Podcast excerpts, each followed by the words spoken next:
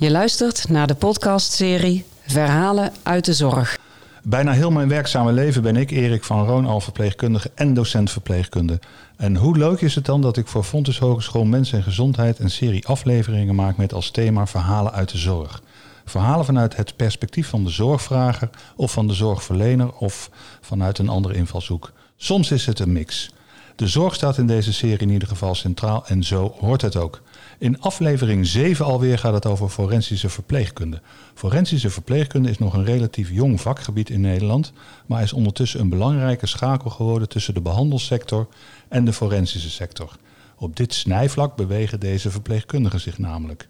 Maar wat doen ze dan precies? Komt je behandelrelatie dan niet in het gedrang? Wat kan en mag je wel tegen de politie zeggen? Je hebt toch een beroepsgeheim? Hoe zat het ook alweer? En kan je ook echt in een forensische setting gaan werken? Samen met Karen Reiners, collega bij Fonds Hogeschool Mens en Gezondheid, ga ik eh, de komende 30 minuten hierover in gesprek met Sandra Notenboom, opleider en adviseur bij de opleiding Forensische Verpleegkunde van NSPOH in Utrecht. Kortom, welkom bij Verhalen uit de Zorg.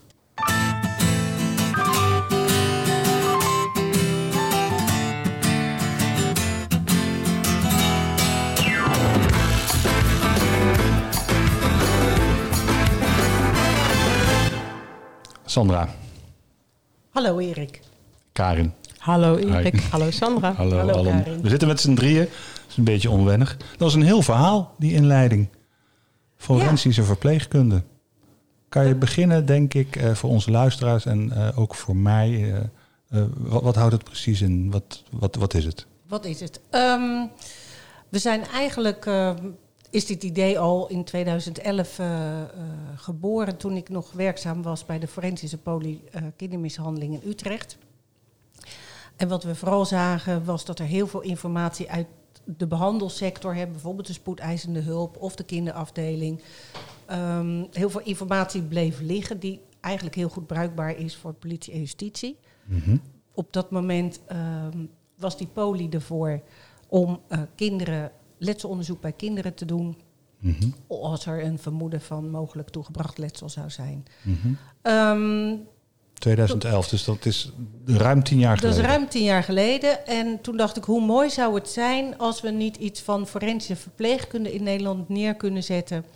Om te kijken of dat die informatie die verpleegkundigen hebben bruikbaar zijn voor een strafrechtelijk traject, zonder dat dat nou direct het beroepsgeheim schaadt. Mm -hmm. Toen heb ik vooral gekeken ook naar Amerika. Nou, die hebben een ander rechtsbestel of systeem. Uh, dat was in die zin niet zo heel erg bruikbaar. Maar we hebben wel gekeken van hoe kunnen we forensische verpleegkunde in Nederland inbedden. Mm -hmm. En um, zijn we erop uitgekomen om verpleegkundigen op te leiden met een forensic awareness. Dus dat ze letsels kunnen signaleren die mogelijk oorzakelijk uh, door geweld uh, komen. Of weten hoe ze met slachtoffers om moeten gaan om sporen te behouden, bevindingen vast te leggen, zonder dat het hun beroepsgeheim schaadt, zodat de forensische sector daar verder mee kan. Um, en dat uitzicht vooral in het vastleggen van letsels, maar ook het juridisch juist leren rapporteren. Oké. Okay. Karin, ja, je, ja. je zat op het puntje van je stoel. Jij wilde wat gaan vragen. Nou, ik vind het gewoon een heel interessant en ook een heel belangrijk uh, veld. En super waardevol ook, omdat ik denk dat voor die tijd we inderdaad veel signalen hebben laten liggen. Uh, die dus niet kwamen bij justitie. Um, nou wil ik niet zeggen dat iedereen meteen aan de schandpaal genageld moet worden. Zeker niet. Um, tegelijkertijd denk ik wel dat we daarin wel stappen hebben kunnen maken sinds 2011. Mm -hmm. hoe, hoe zit dat? Ja. Nou ja, als ik naar mijn eigen ervaring kijk uh, op, op bijvoorbeeld de spoedeisende hulp. Ik ben uh, uit die periode ken ik Erik zelfs nog uh, ook SCH-verpleegkundige geweest. En um, ja, je, er kwam er een, een, slachtoffer met een schot- of steekverwonding. En dan knipten wij allerlei kleding gewoon van die patiënt af. Uh, lekker in een kogelgat. Want dan had je een lekker beginnetje. Gooide ja. je al die, die kleding op de grond. En dan kwam er een politieagent en die zei: Ik wil de kleding in beslag nemen. Mm -hmm.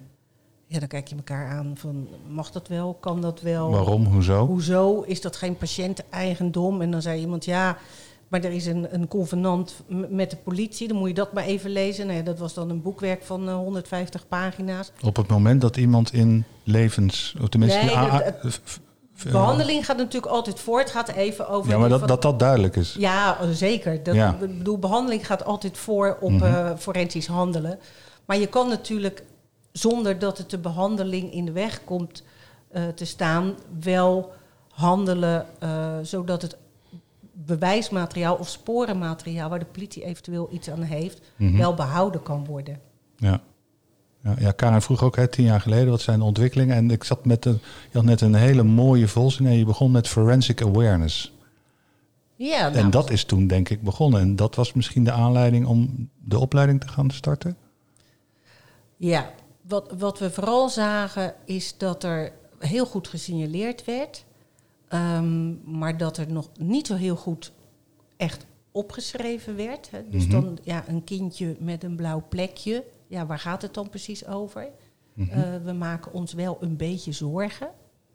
Dat zijn allemaal verkleinwoorden die in de loop van de tijd eigenlijk... Ja, god, iedereen heeft wel eens een blauw plekje. Weet je, dus dat, Mhm. dat- daar moet je natuurlijk vanaf. Je moet gewoon concreet opschrijven wat je echt ziet. En dat is dan forensisch onderzoek? Of wa- wa- wat, wat is precies forensisch? Ik, zit- ik, ik Forensisch- merk dat ik een beetje aan het stoeien ben met dat woord. Wat, wat is forensisch? Forensisch eh, komt uit het Latijn forum. Mhm. ehm, en dat betekent recht. Dus het zijn. ehm, je bevindt je zich op het snijvlak van het recht en de zorg. En dan denk je, ja, wanneer doe je dat dan? Mhm. Nou, dat zijn bijvoorbeeld alle verkeersongevallen. Want de politie noemt dat misschien een misdrijf. En wij op de SEH noemen dat een ongeluk. Ja. En dat is, gaat over dezelfde persoon, maar die heet eerst een slachtoffer. Of die wordt misschien door de politie gekenmerkt als dader. En voor ons is dat een patiënt ja.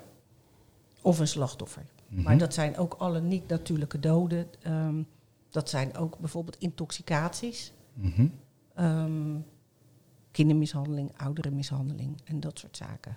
ja. Dus het is een veel breder begrip dan hè, als je mensen zeggen: Goh, wat is dan forensisch? Ja, dat is met schot- en steekverwondingen. Ja, dat kan het ook zijn. Maar Ook. Ja. het zijn ook alle Ook, andere ja. patiëntencategorieën. Veel en veel breder dan dat je in eerste instantie zou denken. Zeker. En bij die awareness, Sandra, zit er ook een stuk van... Klopt het verhaal bij je letsel? Ja, dat zit er zeker in. Het probleem is eigenlijk altijd dat we er niet bij zijn als letsel ontstaat. Het is een verhaal van een patiënt en verpleegkundigen zijn als eerste eh, tunnelvisionairs puur zang. We gaan mee in het verhaal. De meneer zegt dat hij van de trap afgevallen is. Ja, dan schrijf je op, meneer is van de trap gevallen. Maar als je dan binnenkomt met een spiraalfractuur... is dat niet heel logisch. Nee, dat is niet heel logisch, maar het is niet uitgesloten. Dus je mist contextverhaal. En forensische verpleegkundigen zijn opgeleid om op een juiste manier eh, naar context te kunnen vragen. Of te kunnen vragen, misschien moet er politie naartoe om te kijken hoe die trap er dan uitziet. Of hoe Ja. hoog dat al geweest is. Ehm, en nee, ze gaan niet bij alles de politie bellen natuurlijk, want je hebt gewoon nog steeds een medisch beroepsgeheim. Maar je wordt wel opgeleid om uit te vragen. Goh, meneer, u vertelt over die trap. Vertel daar eens alles over. Wanneer bel je wel? Wanneer is, noem- kun je een voorbeeld geven Ja, van een situatie waarbij je denkt van oké, en nu ga ik bellen. Want je zit op het snijvlak van de medische, eh, verpleegkundige behandeling en de forensische nou, je gaat dus zorg. sowieso altijd bellen als je toestemming hebt van een patiënt. Mhm. Ehm, maar je kan ook politie en justitie bellen als er sprake is van een niet-natuurlijk overlijden. Hè. Daar ben je wettelijk toe verplicht. Dus het gaat eigenlijk door eh, het doorbreken van je beroepsgeheim, dat je daar natuurlijk goede gronden voor moet hebben. Plus als je denkt dat iemand eh, echt gevaar loopt, en dan noemen we dat dat je een conflict van plichten hebt. Ja. En daar moet je natuurlijk goed over nadenken onder welke voorwaarden je dan het beroepsgeheim gaat doorbreken. En misschien is dat niet gelijk de politie, eh, is dat bijvoorbeeld eerst veilig thuis. Zoals je weet, deze podcast heeft altijd een drietal thema's. Eh, persoonsgerichte zorg, hoe komt dat eh, in jouw verhaal tot uiting? Daar gaan we het dadelijk eh, over hebben. Dit was nog de inleiding tot nu toe. Dan hebben we, wat, moet eigenlijk weg? Is, is er een stigma, is er een gedachte, is er iets de, wat overboord moet? Iets wat door de toilet weggeflusht moet worden? En een muzikaal fragment. En om met de eerste te beginnen, dat was die persoonsgerichte zorg. Persoonsgerichte zorg. Hoe komt dat in jouw verhaal tot uiting? Tading! Hoe Nou. komt dat in jouw verhaal tot uiting? Ehm, kijk, ik ben nu natuurlijk opleider. Ja. En ik probeer mijn studenten of deelnemers, eh, zoals dat bij de NSPOH heet, op te leiden om eh, het belang van de patiënt te dienen. En SPOH. Dat even- Je hebt heel veel afkortingen en Ja, termen. En eh, jij bent natuurlijk jij bent de, de, de coördinator, je bent de opleider en adviseur. Wat betekent NSPOH? Dat is het eh Nederland, School of Occupational and Public Health. Oké. Ehm, In en- Utrecht. in Utrecht. En daar zijn alle eh, maatschappelijke gezondheidszorg eh, opleidingen in vertegenwoordigd. Dus daar ben ik opleider van, van deze verple- Verenigde verpleegkunde. En ik probeer mijn deelnemers eh, te laten zien wat het belang van de patiënt is. Want dat, weet je, dat roept iedereen wel. Mhm. Persoonsgerichte zorg, de, de patiënt, dus cliënt, zo- zorg waar dat staat precies, centraal. staat centraal. Maar, Daarom deze vraag ook. Precies, maar wie bepaalt dan wat het belang is en wat is dan het beste voor, voor de patiënten? Daar kan je best wel eh, verschillend over denken als je in een juridisch eh, vlak komt. Het is een ingewikkelde vraag voor, voor mij als opleider in het forensisch veld, omdat je heel Op het snijvlak. op het snijvlak Ja. zit. Ehm, dus weet je, probeer altijd wel ehm erachter te komen eh, of je toestemming kan krijgen en of dat je, ja, weet je, zo je moet zo beschrijvend mogelijk zijn zonder aannames, kritisch op wat mensen zeggen, maar ook kritisch op je eigen handelen. Objectief. Heel objectief. Ja, Zonder waardeoordeel. Ja. you, what you see is what you get. Dus Ja, zonder interpretatie. precies. Dat, Dat, is, echt heel moeilijk voor verpleegkundigen. Sowieso voor mensen in zijn algemeenheid, denk ik. Ja, Ja. zonder vooroordeeld. En eh, dat mensen beseffen hoe minder informatie ze hebben, hoe meer ehm, je brein er vanzelf dingen bij gaat bedenken. Mhm. je ziet vier blauwe plekken op een bovenarm. Je hebt geen enkel verhaal, je ziet het. Oh, die zal wel eh, heel hard aan zijn arm, eh, bij zijn arm gegrepen zijn. Ja, dat is de vraag. ja. Vraag je dat ook? Nou ja, als er een patiënt is op de SCH die, die, of, of iemand die ik zie en dan zeg ik, goh, ik zie eh, die huidverkleuringen op je arm, vertel daar eens over. Ja. En dan komt iemand van, ja, ik ben heel hard ergens, ergens tegen aangelopen. Of inderdaad, iemand heeft me gegrepen, want ik wilde de weg oversteken en ik zag een auto niet. Dus dan heb je een, een ander beeld dan dat je dacht, oh nee, maar die is eh, heel hard aan zijn arm getrokken. En dat, die handeling klopt misschien ook wel, maar Mhm. dan is de context anders. Jij had in het eh, voorgesprekje had je dat je wel eens eh, op eh, basisscholen of bij- congressen of dan had je een soort van oefening. Ja, Kan je die nog eens een keer vertellen? ja dat, eh, dat vond ik heel intrigerend namelijk. Ja, dat is, dat is mooi. We, we hadden het eigenlijk even moeten doen. Maar het zijn twee korte verhaaltjes waarbij We gaan het nu doen. Dan moet ik het verhaaltje even Oh, op gaan ja, goed. zoeken. Dat gaat niet zo lang duren. Eh, nou, dat hoop ik voor je. Hm. Jij bent heel handig met telefoons, zie ik. Ontzettend handig. De bedoeling van deze podcast is dat we die gewoon altijd integraal opnemen zonder te knippen. Maar misschien dat nu dan de eerste uitzondering gaat komen. Dat heet Oh, dan... ik heb hier... Zie je, Kijk, ik heb het al. een echte opleider heeft dit soort dingen altijd meteen paraat. Tenminste. nu slaat dan toch Waar de, is de tekst? nu slaat de twijfel toe. Ja, ik heb wel de mail, maar niet de tekst. Oh, dat is jammer. Nou, ik, ik ga het gewoon wel vertellen. Het zijn twee verhaaltjes, twee korte verhaaltjes, waarbij de, ehm, het eerste verhaaltje eh, een verhaal is over een meisje met een ballon. Ze heeft Mhm. een nieuwe mooie ballon en die waait weg en die raakt een tak en knapt dan. Het tweede verhaaltje gaat over een meisje die geeft een feestje en ze heeft een mooie versierde stoel. Eh, ze heeft een nieuwe blauwe fiets gekregen en de moeder bakt een lekkere taart Ah, verjaardag. verjaardag, zou je zeggen. Ja, en dan, ehm, nou ja, dat is de vraag. Ik, ik lees die verhaaltjes voor en eh, we gaan dan even iets anders doen. En ik vraag terug, goh, wat weten jullie nog over die verhaaltjes? Waarbij je, eh, de eerste vraag is, goh, wat was de kleur van de fiets van het tweede verhaaltje? En dan zeggen mensen gelijk heel hard blauw. Ehm, dus dat wrijf ik er dan nog goed in dat het heel knap is dat je dat dat, het, dat de fiets blauw is en dat het echt heel vervelend is. Als je dat niet meer kan herinneren, dan moet je echt iets aan je geheugen gaan doen, minder drinken, et cetera. Dus ook een interpretatie, eh, Sandra. Tuurlijk, tuurlijk. Dus ik ga mensen echt een advies. slecht, slecht gevoel geven als ze die kleur niet eh, hebben kunnen herinneren. Maar vervolgens vraag ik naar de kleur van de ballon. En omdat ik zo de nadruk leg op de blauwe fiets, denken mensen, ja, ik heb helemaal geen kleur gehoord. Maar ja, als ik geen kleur zeg, dan moet ik ook eh, minder drinken en eerder naar bed en de max geheugentrainer. Dus eh, ja, dan, dan zal die wel rood zijn. En sommige mensen zeggen ook, nee, ik heb echt rood gehoord of geel wordt ook vaak genoemd. En zijn dan stom verbaasd als ik zeg, ja, ik heb helemaal geen kleur genoemd. Dus blijkbaar maakt je brein daar een passend verhaal bij. En dan tegelijkertijd naar de forensische verpleegkunde. Kijk, het feit, dan zeggen mensen, ja, ik denk dat het wel klopt, deze toedracht. En dan zeg ik, hoe weet je dat? Ja, ik zie het zo in mijn hoofd gebeuren. Dan zeg ik, ja, maar dat zegt alleen maar dat jij iets verzonnen hebt, waardoor jij vindt dat het kan. Maar Mhm. dat wil nog niet zeggen dat het ook daadwerkelijk zo gebeurd is. En als je dat dan zo vertelt, gaat, wa- wa- wat voor reactie krijg je dan vanuit de zaal?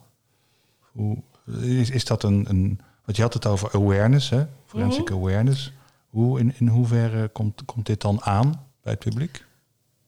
Nou, het maakt mensen natuurlijk onzeker. Want Ja. ehm, dat is natuurlijk wel, en dat, dat, dat heb je natuurlijk eigenlijk in alle vakgebieden wel. Maar hoe meer je weet van je vak, hoe minder eigenlijk je ervan snapt. Ja, Dat klinkt een beetje klungelig, maar nee, is zo. vroeger Ja, dacht denk ik. van, ja, ik zie een, een ronde huidverbranding. Oh, dat is een sigaret.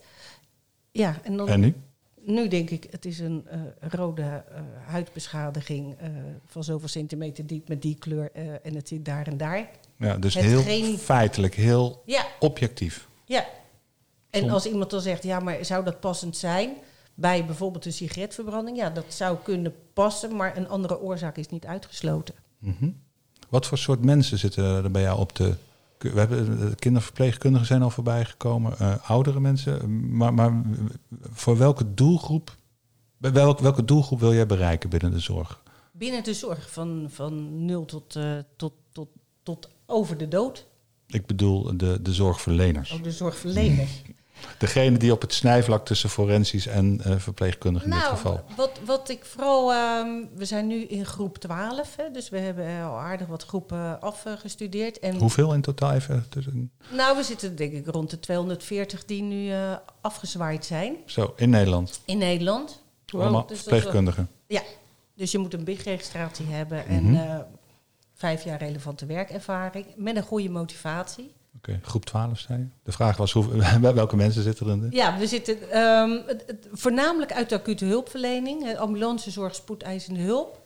We zien eh, af en toe ook nog wel in groepen één of twee mensen uit de psychiatrie. Kinderverpleegkundigen, IC-verpleegkundigen, maar ook eh, al verpleegkundigen in het publieke domein, zoals bijvoorbeeld op de SOA-poli hebben we mensen Mhm. gehad. Medewerkerscentrum seksueel geweld. Dus het is een heel gemeleerd gezelschap. Mis je nog een, een bepaalde... Ja, de zwakzinnige zorg mis ik nog. Ja, die eh, vertegenwoordiging, daar, ehm, daar hebben we er eigenlijk nog niet eh, een verpleegkundige van gehad. En hoe zou dat komen? Ehm, ja, dat weet ik niet, want dan, moet ik allerlei aannames gaan doen. En dat probeer ik uh, sowieso probeer je uit te zo blijven. probeer ik uit te blijven. Maar ik, ik, ik heb geen idee. Ehm, misschien onwetendheid, Spannend. Spannend, eh, komt misschien bij ons niet voor. Ehm, dat zeg Maar je dat- enig cynisch. Dat is komt het bij ons sowieso niet, niet, voor. een beetje een Ja. soort van ehm, statement rondom het onderwerp wat we vandaag bespreken? Hij zal dat nooit doen. Zo is hij niet. Dit is niet veel voorkomend. Het is een aanname. Beetje stigma's die toch wel heel erg leven. Ja, nou ja, zeker. Ehm, zijn er natuurlijk wel in, in Nederland gebieden waarbij eh, altijd van het goede van de, van de mens uit wordt gegaan. En soms hoor ik ook wel van. ehm, en dan ben ik in een ziekenhuis en dan heb ik het over forensische verpleegkunde. En dan zegt er een SEH-arts die dan nog relatief jong is. Oh ja, maar dat komt hier niet voor. Dat is alleen maar grote steden problematiek. En dat is Mhm. iets voor Rotterdam. Dan denk ik, nou, Ja, wake up en smell de koffie. dat denk je. En wat, wat, en wat zeg je? Nou ja, dan, dan grijp ik wel weer terug van oké, en, en eh, weet je dan hoe je moet signaleren. Want als je niet weet waar je op moet letten, dan ga je het ook niet zien. Hè? Je ziet het pas als je het weet wat je moet zien. Als je durft te kijken. Als je Ik durft heb te een- kijken, ja. Wat ik wel eens eh, bij het begin van een opleiding of eh, bij een training of ergens, ik gebruik hem te pas en te onpas. Eh, misschien ken je dat wel van die eh, moord die dan ergens gepleegd is en dan word je, moet je rondkijken en dan en het eindigt. eh, Hoe dan het? Hoe dan het, dankjewel. Hoe dan het, die Ja. zocht ik. En op het einde, de- in de aftiteling staat, eh, en die, dat is een, ik heb veel tegeltjes, maar dit is ook een tegeltje. It's easy to miss something you're not looking for. Ja, Dus, en dat, is ook weer, dat heeft alles weer met die awareness te maken waar je over begon. Dus ben je bewust van datgene en dat heeft ook weer met objectiviteit te maken. En dat is een heel breed scala ja. waar je allemaal, eh, ja, we zijn tien jaar verder en je hebt een enorme stap gemaakt. zeker. Waar, waar, Ja. waar, waar ligt jouw stip? De stip op de horizon. Wanneer ben je een blij, ja, je bent nu al een blij en gelukkig mens, maar wanneer ben je nog blijer en gelukkiger? Mijn stip aan de En zeg niet als horizon- Feyenoord nog een keer kantine. Ehm, Krunitsen, krunitsen. Ja, eh, het, ik ook. Eh, nee, mijn stip op de horizon is een, ehm, echt een vakgroep, een eigen beroepsvereniging met een verankerde plaats in de, in de hulpverleningsketen. En dat betekent ook een CZO-opleiding, ja, daar, dat zal daar zeker bij moeten eh, Ja. komen. VNVN. VNVN, ja, en, en er zijn echt wel initiatieven. Er is een groep eh, bij de VNVN, die hebben een eh, vakgroep opgericht. Ik probeer bij de Forensisch Medische Genootschap, dus de artsenvereniging, aansluiting te vinden. En dat loopt heel goed, dus we willen eigenlijk die twee groepen weer samenbrengen. Dat we geen versnippering eh, in het veld krijgen. Je zegt weer samenbrengen. Betekent dat dat ze ooit samen waren? Nou, dat is een vrij eh, lange geschiedenis. eh, heb ik geprobeerd bij het Forensisch Medisch Genootschap een onderberoepsvereniging op te tuigen. Ehm, dat werd een commissie. Ja, en dan zie je dat alle verpleegkundigen in het land hun ding gaan doen en initiatieven ontplooien. En het is gewoon lastig om iedereen bij elkaar te houden, want iedereen doet het er gewoon wel naast. Mhm. Naast gewoon hun baan en een gezin, et cetera. Dus jij pleit ook voor volledige vrijstelling van al, eh, dus een, een volkomen zelfstandig eh, beroep niet erbij doen. Nee, wa- wat ik het allerliefste zou willen is dat mensen gewoon een, niet alleen de rol hebben van forensisch verpleegkundige, maar ook de functie. Dat maakt het ook bijvoorbeeld in de behandelsector veel helderder ehm, wat je plaats is. Hè? Want ehm, je hoort objectief te zijn, maar op het moment dat je als bijvoorbeeld SCH-verpleegkundige een mevrouw hebt waarvan je denkt, ja, die, die, die nu voor de derde keer wordt ze mishandeld of mis, komt ze met signalen van mishandeling en ze wil niks. Mhm. Ehm, ja, dan, dan ga je dus een behandelrelatie aan. En dan, dan moet je daar wel naar luisteren. Dan kan je gewoon niks zonder toestemming. Ja, dat gaat dan wringen. En dan heb je nog het spanningsveld met kinderen, wetgeving rondom kinderen, minderjarigen, de puberleeftijd. Eh, als het kind slachtoffer is van eh, mogelijke geweldpleging, mishandeling, verwaarlozing, ouders die daar niet aan mee willen werken, maar waar je wel letsel ziet en waar je twijfelt over de toedracht. Ja, weet je, je zegt van het, het, het moeilijke bij kinderen, maar bij kinderen is het ondertussen heel goed geregeld. Wij kunnen namelijk ook zonder toestemming van ouders melding doen bij Veilig Thuis. We kunnen altijd overleggen bij Veilig Thuis. Maar het wordt veel ingewikkelder als eh, mevrouw 80 is en je ziet signalen van mishandeling en verwaarlozing. En die mevrouw die wil niet, omdat ze bang is dat de zoon niet meer komt. En wie moet er dan voor de helpen, eh, eh, voor de zorgen? Eh, bang voor agressie, et cetera, et cetera. Of ook, hè, zoals veel oudere mensen zeggen, ja, je gaat je vuile was niet buiten hangen. Ik schaam me ervoor. Het is toch mijn kind. En die mevrouw wil niet. Dan kan je dus als hulpverlener helemaal niks. Maar hoe verhoudt zich dat dan bijvoorbeeld tot de meldcode die we in Nederland hebben? Nou ja, je, je hanteert de meldcode en eh, je gaat signalen in kaart brengen, et cetera, et cetera. En je kan melding maken, maar dan komt veilig thuis bij deze mevrouw van 80. En die Mhm. mevrouw zegt gewoon, Je komt er niet in? je komt er niet in. Ja. Eh, mijn zoon is mijn zoon. En ehm, hè, het is echt een lieve jongen, et cetera, et cetera. En dan, dan staat Veilig Thuis ook gewoon weer buiten. En bij kinderen is dat gewoon echt wel beter geregeld. Omdat ze minderjarig zijn, omdat ze wilsonbekwaam zijn. Ja, toch vind ik dat altijd heel lastig hoor. De, de, de ethiek ook die daarbij om de hoek komt kijken. Ehm, hoe moet je dan nog handelen als hulpverlener als je merkt dat er zoveel speelt? Je zo goed je best doet ook om te handelen volgens de protocollen die we in Mhm. Nederland hebben en de richtlijnen die er zijn. En je dan toch weer terugkomt te staan bij de basis. En dat je denkt, oké, dus we gaan dit traject gewoon nog vier keer doorlopen. Als dat moet, dan moet dat. Ja, weet je, ehm, kijk, kindermishandeling, dat kost gewoon heel veel tijd. Ehm, en heel veel, het is heel vaak gedoe. En je ziet ook dat motivatie vaak van mensen minder wordt als bijvoorbeeld eh, een, een kinderarts eindeloos aan de bel moet hangen met veilig thuis en de maatschappelijk werken en een voogd Mhm. die al betrokken is. Ja, er gaat heel veel tijd en investering in zitten. Maar je moet dit proces wel doorlopen, want er zit gewoon een kind in de knel. En dat is voor mij degene die belangrijk is. Ja. En dat ik een Daar komt die dag... persoonsgerichtheid ook Ja. tot uiting. En dat ik dan heel Ja. veel zit te bellen. Ja, het zal wel. Ja. Ja.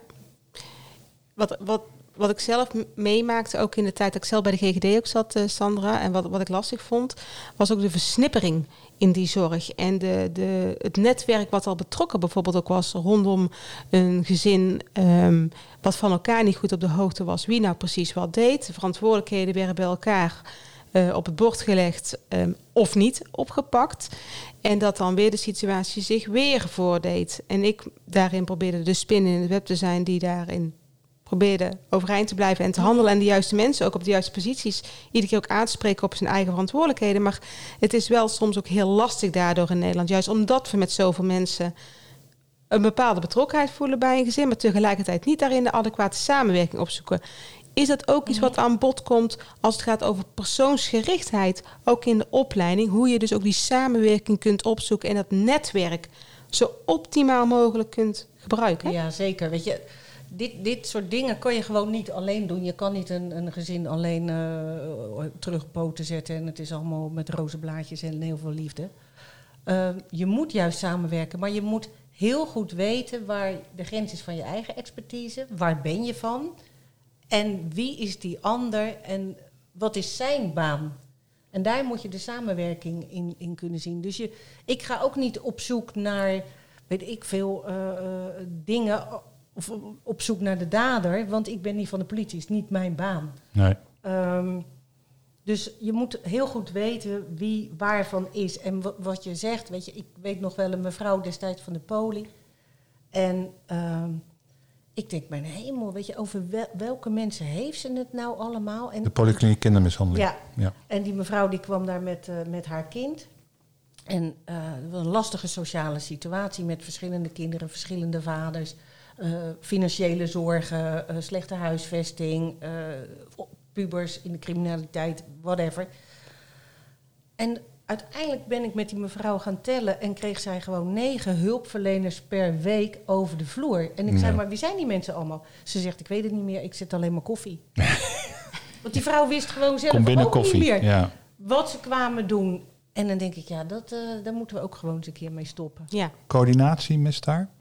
Iemand die het overzicht houdt? Iemand die het overzicht houdt. En dan is het natuurlijk altijd Case de manager? vraag... Ja, maar ja, die zijn er bij Veilig Thuis. Dus eh, eh, Ja. eh, soms lopen er allerlei trajecten op verschillende niveaus. Hè. Bemoeizorg, eh schuldsanering. Ja. ja, Maar heel veel eh, zorgverleningsnetwerken, eh, moet ik het voorzichtig zeggen, die weten van elkaars bestaan ook niet. nee, daarom. La- laat staan wat ze doen. ja, Ja. dus dat... En wanneer een moeder het dan al niet meer weet, hoe moet dan de verschillende hulpverleners van elkaar weten dat ze überhaupt betrokken zijn? ja. Ja, ja. Dat is wel een goede vraag, Karin, net. Van eh, hoe die netwerken, hoe worden die aangesproken? Wel- Welke onderwerpen zitten nog meer in, eh, in, in het opleidingsprogramma? Nou ja, de- Hoofdthema's. de Hoofdthema's. eh, een van de hoofdthema's is natuurlijk ehm dus een inleidende module. En dat gaat veel meer over visie en eh kernwaardes van forensisch verpleegkundigen. Mhm. Forensisch medisch onderzoek is een eh, module. Arrestantenzorg, Mhm. huiselijk geweld, kindermishandeling en de module zeden.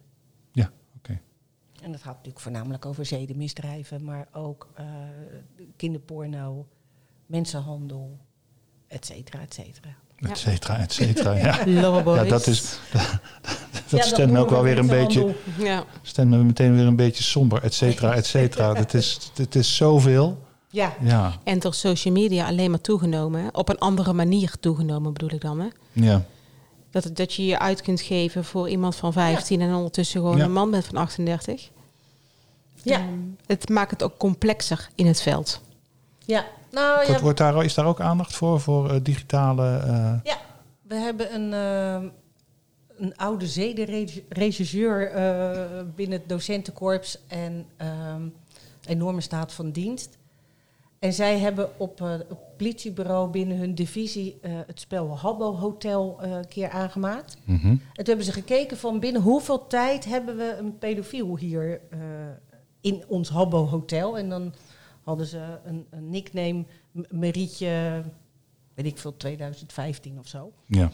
En dat duurde, Suggereert jong. Ja. suggereert jong. Ehm Erik, doen eens een gooi. Hoeveel tijd denk je dat ze een pedofiel binnen hadden?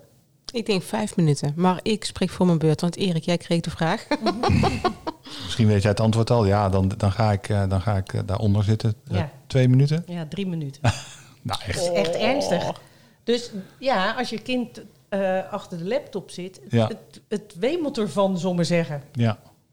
Veilig, tussen aanhalingstekens. Ja. want ze zijn niet zichtbaar en kunnen ze... Ja, oh ja dat is wel heel... Dat is, dat is schrikken. Ja, en waarom hebben we eh, deze lessen geïntegreerd in het curriculum? Dat is vooral omdat we denken, bij een vermoeden van seksueel misbruik kunnen er dus eh, digitale beelden van geschoten worden. En dat zal steeds vaker gebeuren. Mhm.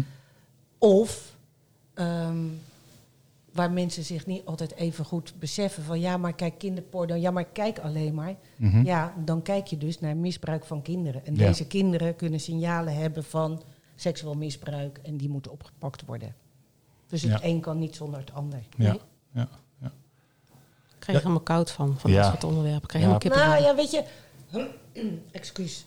Wat, eh, wat de aanleiding hiervan was, is dat ik op, een, op de podium een meisje had en ehm, die zich heel raar gedroeg voor de camera. Heel uitdagend. En dat was een meisje van eh, nog jong. Wat bedoel je voor de camera? Voor jullie camera? Voor onze camera, Om ja, want wij iets deden- vast te leggen. Ja, wij, Ja, wij legden vast, eh, letsels vast door middel van letselfotografie. ja oké. En daar bereid je een kind op voor. En je gaat uitleggen wat je gaat doen en dat het geen pijn doet en waarom Mhm. dat dan is. Ehm, maar in die voorbereiding was ze al, had ze afwijkend gedrag. Hè? Dus, dus ik zei, ja, want dan gaat de dokter straks, hè, gaan we je uitkleden, gaan we foto's van maken. Dus ze wilde eigenlijk al spontaan zich uitkleden. Mhm. Ik zeg, nee, nu hoeft dat nog niet. Maar dat ze dus heel uitdagend gedrag liet zien op het moment dat ik een foto maakte van bijvoorbeeld een blauwe plek eh, op Mhm. haar borst.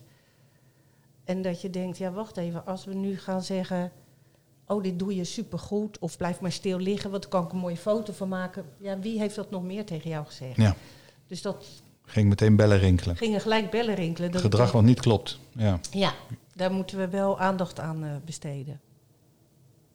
Docentenkorps kwam net voorbij. Eh, je noemde al, al iemand. Eh, wie, wie zit er nog meer in het docentenkorps? Ja, wij zijn ehm, heel blij met de bijdrage van Richard Korver, de bekende strafadvocaat, Ja. die natuurlijk nu best veel op televisie is. Frank van der Groot, patholoog anatoom, onder andere van de, bekend van de serie Doden liegen niet. Ja. Ehm, professor Udo Reinders, de eerste hoogleraar forensische geneeskunde eh, in Nederland. Ja, dat zijn nog wel een aantal kopstukken waar ik heel eh, blij mee ben. Zeker. Verpleegkundige? Nog weinig, maar wel Jij? eh, ik. Ja, ik geef zelf de lessen kindermishandeling. Mhm. Maar we hebben ook eh, de coördinator van het Centrum Seksueel Geweld Rotterdam die, eh, die lessen geeft. Een eh forensisch verpleegkundige van de GGD Amsterdam voor de arrestantenzorg. Dus eh, ja, Heel divers. heel divers. Ja, superleuke opleiding. Maar Ja. dit vraagt ook diversiteit. Ja. Hè, diverse kennis en eh, ken, je, ken je grenzen, ken je, je je hulplijnen, bij wie moet ik wezen of wil ik dat, wil ik dat. Lijkt me echt mega interessant. Daar is het. Ik ga, waar is het aanmeldingsformulier? Ja, daar kan je zoveel Ja. krijgen. Nou, hoe, eh, hoe doe je dat? Wat zijn de kosten? Nou goed, dat hebben we nu niet op de, op de cent, nee, maar, hoe, hoe, hoe, ja, hoe, meld je je aan? Waar krijg je meer informatie? ehm, je kan naar de site eh, www.nspoh.nl. Mhm. naar de afdeling forensische verpleegkunde. Daar staat een button inschrijven. Daar zie je natuurlijk het bedrag en eh, verplichte boeken, et cetera. Mhm. Maar ook in het kort eh, waar de aandacht aan besteed wordt. Ja. Ehm, wat er van je verlangd wordt, waar je zelf aan moet voldoen, maar wat je ook allemaal gaat leren. En daar kan je een brochure downloaden. Ja, Zou dat iets zijn voor studenten verpleegkunde, HBOV, MBOV? Z- Zou er ook, eh, ja, die, die, die, spontaan komt die vraag natuurlijk niet helemaal op, maar hoe, hoe eerder dat je ermee begint met het herkennen, hè, dat snijvlak tussen, Mhm. de, tussen zorg en eh, forensische zorg, hoe eerder je daarmee zou beginnen, hoe beter. Hoe zou je dit in de initiële opleidingen, in de basisopleidingen geïntegreerd willen hebben, geïntroduceerd? Is er al zoiets überhaupt? nee, nee, dat niet. Maar er wordt wel steeds meer aandacht aan besteed. Hè. Zeker bijvoorbeeld bij de spoedeisende hulpverpleegkundigen. Ja, dat is eh, postinitieel al. ja, Gewoon in op de, HBOV, Nou, wat ik. of MBO. Kijk, je, je gaat namelijk van behandelen naar beoordelen. En dat is voor veel mensen een, een lastige draai. Wat ik wel zie, is dat eh, de mensen die bij ons starten met de opleiding... gaat vooral over je beroepsgeheim en het doorbreken daarvan en de voorwaarden. Dus de juridische kaders van je, van je vak. Nou, het is echt, het niveau is schrikbarend, eh, Erik. Als je daar nog iets aan kan doen, heel graag. Mensen hebben geen idee. En, oh, en- en- ja, ik wil, ik wil daar Geen graag idee, wat aan doen. eh, En eh, klinkt Karin ook. En. Karin moet nog vele jaren, jaren langer dan ik. Eh, maar waar ontbreekt het dan aan? Kennis. Kennis van, Het medisch beroepsgeheim, wat wel en niet mag. ja, dus de, de, de wetgeving Ja, eromheen. Gewoon de, de, de wetgeving, WGBO, wat informed, consent, wha- Ja. whatever. Ja, AVG. Ja, eh, verschoningsrecht. ja. Wat is dat ook alweer? Ja. Ja. Ja, dat je niks hoeft te zeggen. Ja, moet je dan komen in de rechtbank of niet, als je toch Ja. niks hoeft te zeggen? Mhm. Conflict Eh, van plichten. Ja, Oké, dus met name op, ju- op het juridische vlak. ja. ja. Oké, nemen wij mee, Ja, zeker. Karin. Gehoord. Gehoord. Top. En nu nog er iets mee doen. Nou ja, hij Ja. kan denk ik ook heel mooi in de Nou. verdiepende minor eh, plaatsvinden van zowel de complexe zorg high care als eh kraamkind jeugd. Kan hij zeker een plek krijgen. Juri- ja, precies. Juridische implicaties. Nou ja, waar- ja. Ja. nou ja zeker. Ja, en kindermishandeling tip. zit er natuurlijk al Ja. in. In die eh, verdiepende minor. Ja. Maar dat Ja. kan heel goed gelinkt worden ook aan een stuk wetgeving. En eh, hoe doe je dat nu? Ja. Ja, En de meldcode zit daarbij. ja, ja, kunnen we nogal eh, extra stapje in zetten. Nou, Ja. gaan, gaan we doen. En wat als je gehoord moet Lessons worden door learned. De, Hm? door de, nou ja, en wat, wat kan wel en wat kan niet als je gehoord wordt door de politie? Ja. Bijvoorbeeld als getuige of voor terugrecht. ja, want je hebt tu- tuchtrecht en strafrecht. Ja, Ja, dat verschil al. ja. Ja. Maar wat? Nou, dus een, een leuk onderwerp voor een volgende. ja. Zeker. Podcast. Ooit bijvoorbeeld, nog zeker eh, gaan. Terugrecht, ja.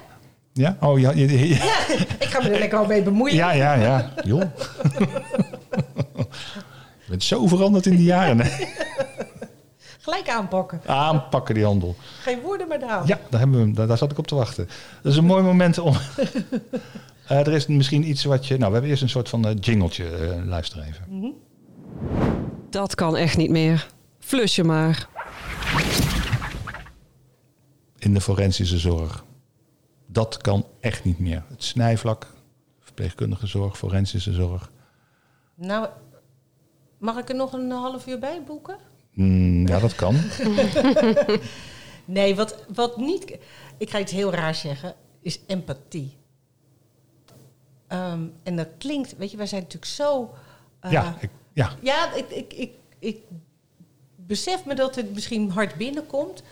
Maar we zijn zo geneigd om te zeggen... oh, ik vind het zo erg, oh, ik vind het zo zielig. En een soort jippetje... oh, maar is dat en empathie? Nou, ik kan me voorstellen dat het heel erg voor je is. En, en de eye-opener was eigenlijk al toen ik in het Sophia Kinderziekenhuis werkte. Ik was 23 ha- van de HBOV af. En daar verloren mensen hun kind aan leukemie. Mhm. En dat ik zei, oh ja, ik snap het zo. Ja, u bent zo verdrietig, ik begrijp het helemaal. En dat ik wegliep en dat ik denk, het slaat echt helemaal nergens op. Dit soort aangeleerd gedrag, hè, Mhm. want dat, dat moet je dan op de, op de HBOV eh, destijds. Mhm.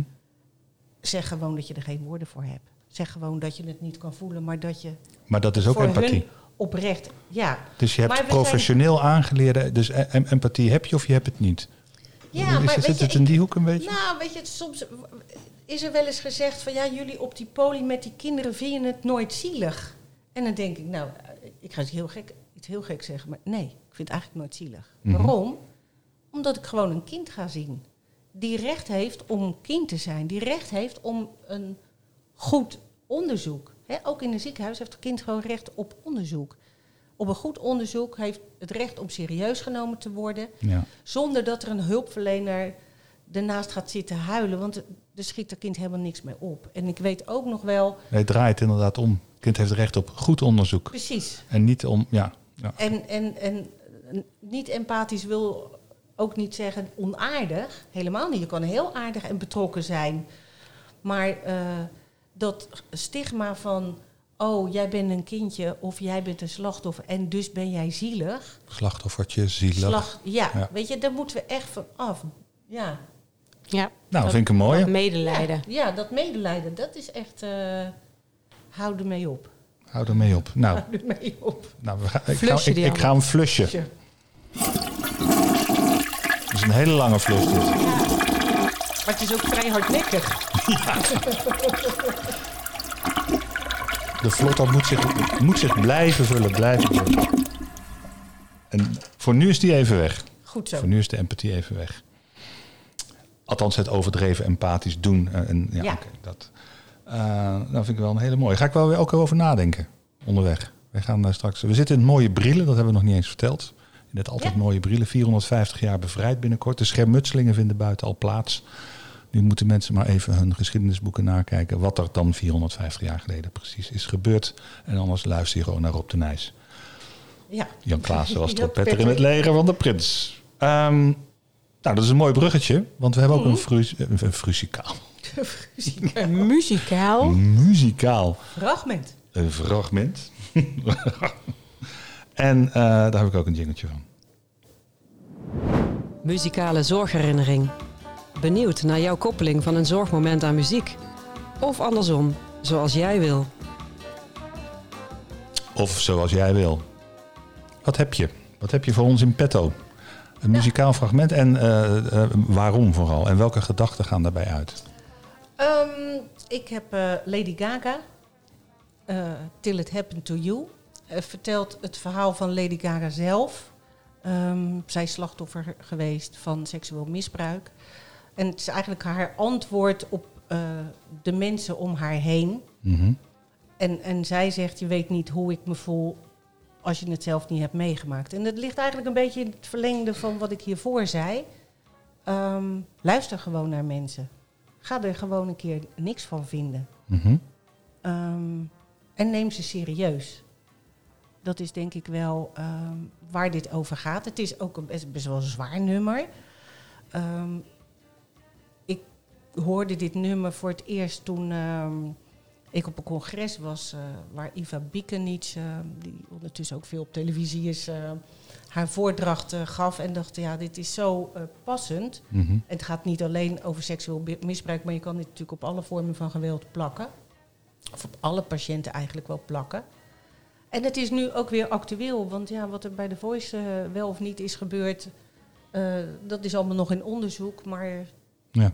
ja, het gaat een enorme spin-off krijgen, lijkt het wel. En eh, overal gaan dekseltjes open. Mhm. En voelen zich mensen of vrouwen, mannen zich gesteund om voor zichzelf op te gaan komen. Ja. En daar moeten Speak wij up. als ja, en daar moeten wij als maatschappij wel goed op reageren.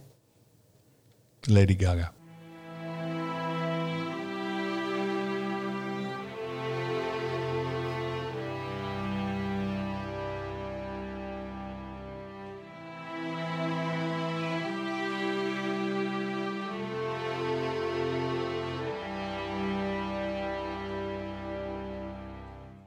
You tell me it gets better, it gets better in time.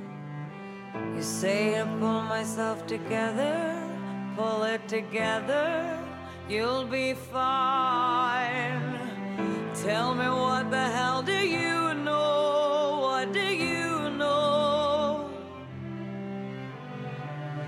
Tell me how